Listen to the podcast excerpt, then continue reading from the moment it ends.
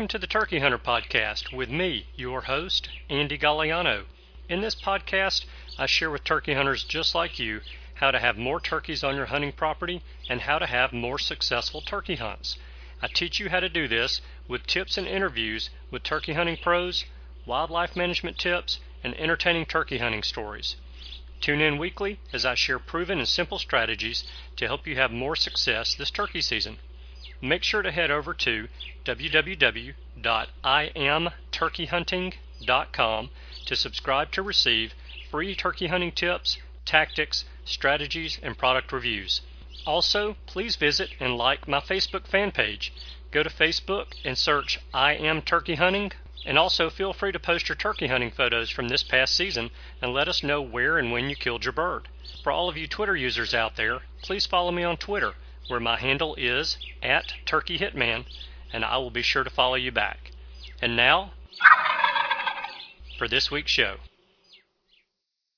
Hello, and welcome back to this week's episode of the Turkey Hunter Podcast. You are listening to episode number 171 The Story of the Two Step Turkey. And I am your host, and the guy who has a very high center of gravity. Yes, I have very poor balance. So that's pretty random, isn't it? Maybe, maybe not. What is not random is that we are 42 days, 11 hours, 8 minutes, and 48 seconds away from opening day of spring turkey season in Alabama. Yes, we are six weeks and 11 hours away from me being in the woods with a shotgun, camo on, turkey call in mouth, and ready to go.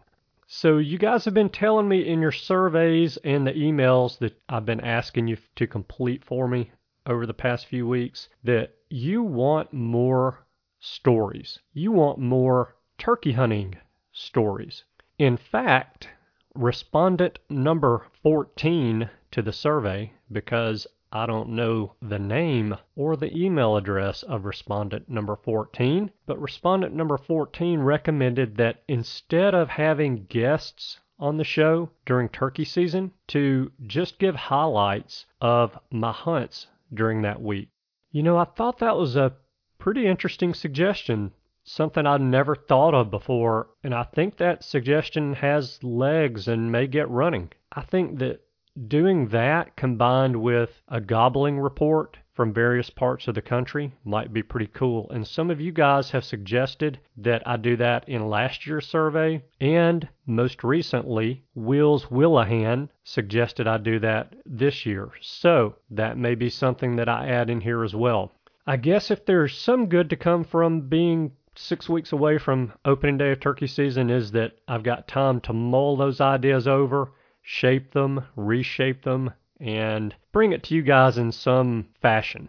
Now, if you want to let me know your thoughts about those ideas, then shoot me an email, andy at iamturkeyhunting.com, and just say, hey, great idea, or hey, poor idea. I'd love to hear from you. Okay, so getting back to the topic of you guys wanting more stories. Yeah, I went down a little small rabbit hole, but not not too far off base there. Well, today that is exactly what you're getting. So today I have the story of the two-step turkey, and you'll find out why I call him that in just a little bit. First, let me lay the scene for you. This particular piece of hunting property has a dirt road that runs mostly north and south, with a very large hill on the west side and a very large hill on the east side of the road as well. It's a great road in the respect that it's fairly wide. It's about 20 to 25 yards wide in most places. And where I access this property is at the south end of this road. And this is one of the main roads that runs through this piece of property. Now, once or maybe twice a week during turkey season. The turkeys in this area will actually roost on either the hill on the east side of that road or the hill on the west side of that road. And when they do that, they'll typically fly down on the road those days. Not always because they are wild turkeys, but typically they'll fly down on that road. And the days when they're roosted on the sides of those two hills, those are the days when I have to generally walk about a mile and a half to get around those birds because there's no way to walk down that road without spooking the birds off the roost. And the reason that I have to walk that far to get around them is that every time I've caught those birds roosted there, either on that east hill or the west hill, they fly down on the road and they travel north on the road. Remember, I'm to the south. That's where I park and where I access that property. So if they're gobbling there on the on either of those two hills, I've got to circle around to get to the north of them. And also remember last week Tony Reynolds saying that it's much easier to call a turkey to where the turkey wants to go instead of where you want him to go. And I've had good success circling those birds when they've been roosted on those hillsides, getting to the north of them because they want to go north anyway. And I don't have to try to force them to do something they don't want to do. Well, this particular day, I parked the truck on the southern property line, just like I do all the other times, at the southern end of the road that runs through that property, and I stood there and I listened, just like I do when I normally hunt that piece of property. While I stood there listening, I heard a couple of birds gobble a few times pretty far to the north of where I was, and not on the hillsides along this road where they might roost once a week and because I did not hear a turkey on the side of the road on that hillside, I thought I was safe to walk down the road to the turkeys that I did hear gobbling. Seeing as how it's starting to crack daylight and I knew that those gobbling turkeys were not going to be on the roost for very long, I needed to make some tracks. So I slung Black Death, and for those of you who don't know who Black Death is, Black Death is my Browning 12 gauge shotgun. But I slung Black Death over my shoulder and I started quickly walking north on the road towards those far off gobbling birds. Now, that morning I did something that I normally don't do. I walked down the middle of that 20 to 25 yard wide road. Normally, I don't do that because it is just always a bad idea to be that much out in the wide open when you're hunting anything, but especially when you're hunting something with the eyesight of a wild turkey. When I'm hunting and walking down a road or a two track, I almost always try to walk to one side of the road so I can duck into the underbrush or the trees if a bird gobbles close by, or I can freeze where I am if I catch a glimpse of some movement up ahead. But I didn't do it that morning, and I know you can probably guess what happened next. So, as I mentioned, I was walking rather quickly towards those gobbling birds. I rounded a curve in the road. I walked about 15 yards past the curve, and a turkey gobble just about causes my heart to explode. I immediately slammed on the brakes mid step looked about 70 or 75 yards up the road ahead of me, and there stood a turkey, a long bearded turkey, on a tree limb about 75 feet above the roadbed that I was walking on. There was nothing between that turkey and me except for clear, cool, early spring air. I was stuck. Knowing that that bird saw me walking, I knew that any chance of a hunt on that bird was over. But I couldn't move. I could not bring myself to move. Something in the back of my mind told me not to move. That bird had not flown away yet. And there's a chance, albeit a snowball's chance, that perhaps, maybe, possibly, the turkey had not yet seen me. He did gobble on the roost while I was walking down the middle of the road towards him at a point in that walk where he should have already seen me. So I'm telling myself, don't move, don't move, don't move, do not move.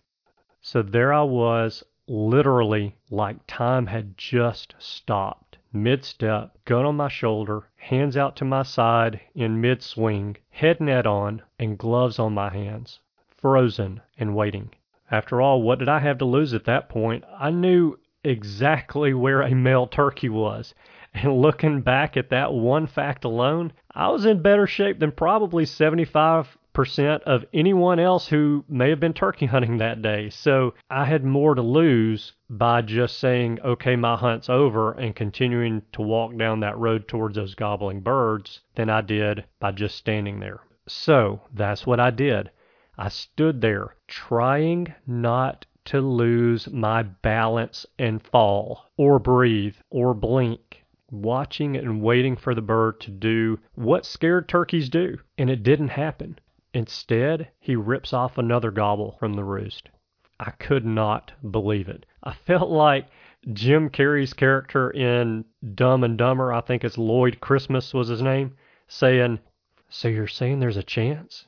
Yeah! but I still had several issues that I was unaware of how I was going to overcome. As I mentioned when I opened the show, I have terrible balance. I am relatively athletic, even still in my old age, but I have terrible balance.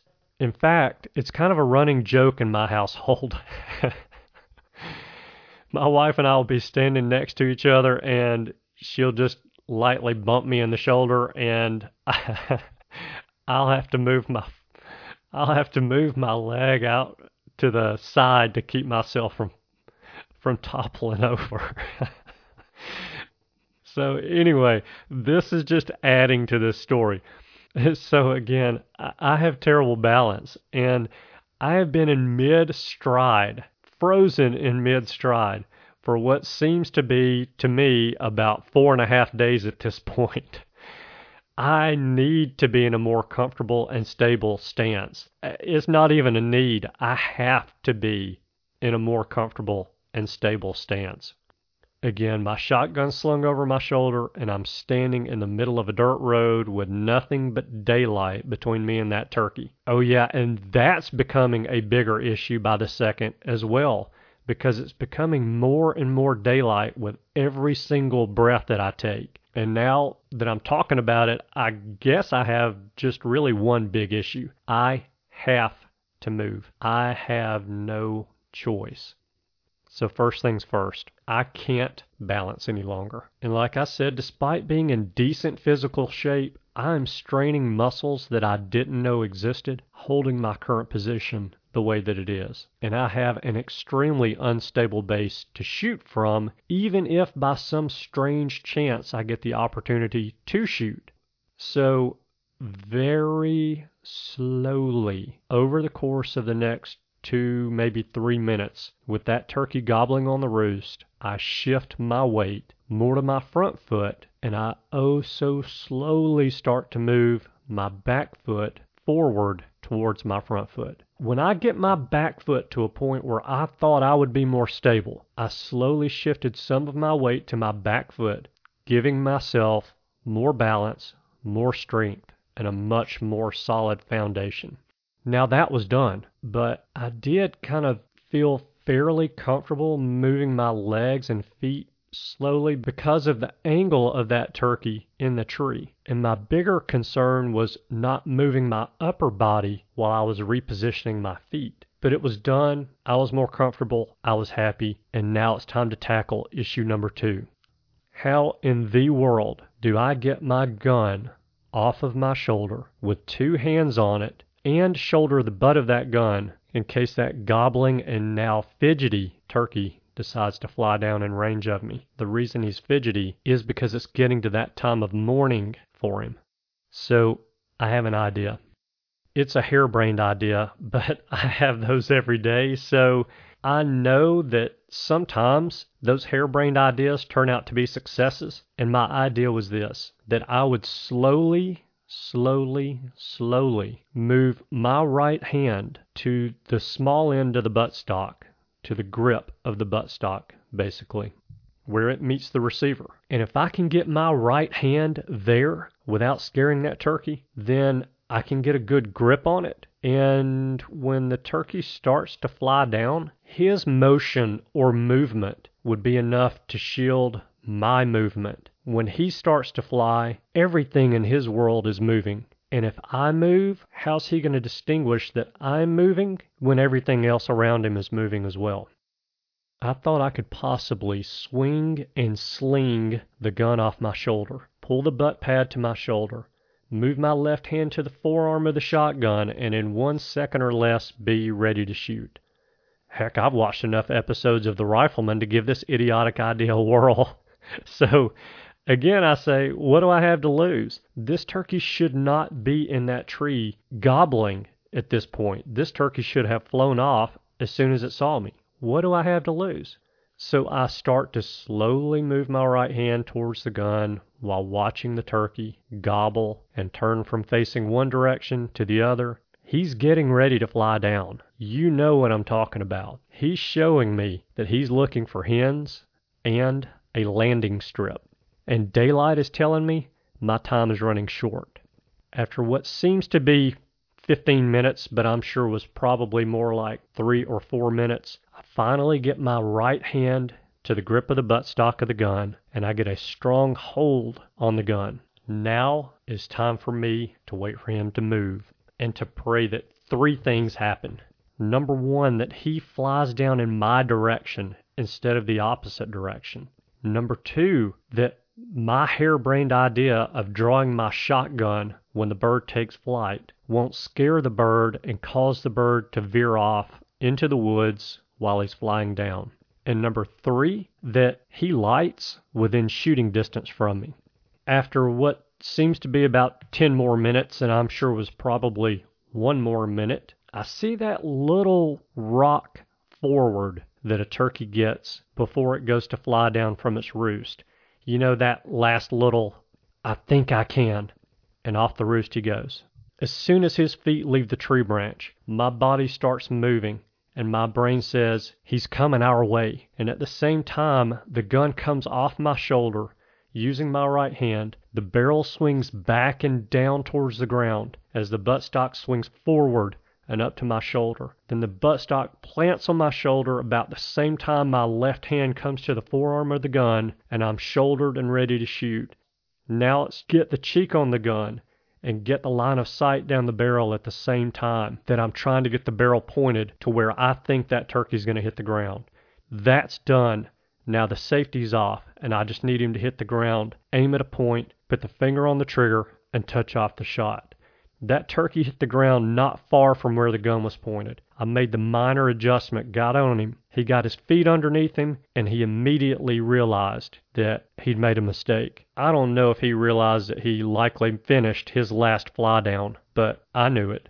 He took a quick step towards me and a quick step to his left, and I made our ears ring. That turkey landed in the middle of the road that I was standing in the middle of, about 20, maybe 22 steps from me. At the time, I was probably like most of you guys are right now in total amazement at what had just happened over the past 15 to 20 minutes. I walked over the turkey, admired him, thanked God for giving me just another day to enjoy everything that He put here for us. I took a turkey selfie and then carried the turkey back to the truck for a ride home. As I made that short walk back to the truck, I chuckled to myself that I was going to have to make up a lie to tell to my turkey hunting buddies about how that hunt happened because there's no way they were going to believe the truth. I was going to have to tell them that I slipped in about 75 yards from the turkey on the roost, sitting down against a tree, waiting patiently for him to fly down, and then calling him about 50 to 60 yards into range and shooting him out at 30 steps. That's the only story that is even going to remotely be believable. We've heard it a hundred times because it's happened a hundred times. No one is going to believe the truth about how this hunt happened because I don't even believe how this hunt just happened. Now, some turkey hunting purists out there may be saying to themselves, not only do I not believe that story, but I never would tell it. Andy never sat down. He never called. All he did was bushwhack that turkey. Yup, I sure did. I've done it before and I'll do it again. God only knows how many turkeys I've had dead to rights that got away somehow. Maybe it was a coyote that I never saw that intercepted and spooked the turkey before I could see it, or before the turkey could get in range. Maybe it was a hen doing the same thing. Maybe I missed a shot on a turkey. And you guys know I will miss a shot. whatever the reason is, something happened that kept me from filling a tag on a bird that I should have filled a tag on. But not this time. This time the turkey gods smiled and said, Here's a layup for you. It was a strenuous, stressful layup for a few minutes, but I was given the opportunity for a layup and I took advantage of it. And most importantly, that turkey ate just as well as the ones that I've called in and had a quote unquote proper hunt on. And that turkey remains to this day one of the most memorable turkey hunts or any kind of hunts and one of the best trophies that I have ever had the privilege of taking. So, here are my takeaways from this hunt. What? There are takeaways? Oh, yeah. There are takeaways from a hunt like this. Very important takeaways. First, okay, so that is all of the free portion of today's episode of the Turkey Hunter podcast. In a minute, I'm going to tell you how you can subscribe to the premium content of the show so that you can hear the rest of the story. I hope that you guys enjoyed that story. That hunt definitely ranks up there in my top two or three most unbelievable and most unforgettable turkey hunts. In fact, that turkey ranks right up there with some of my best trophies. The hunt makes the trophy. And the way that hunt went down made that turkey one of the best trophies that I've ever taken.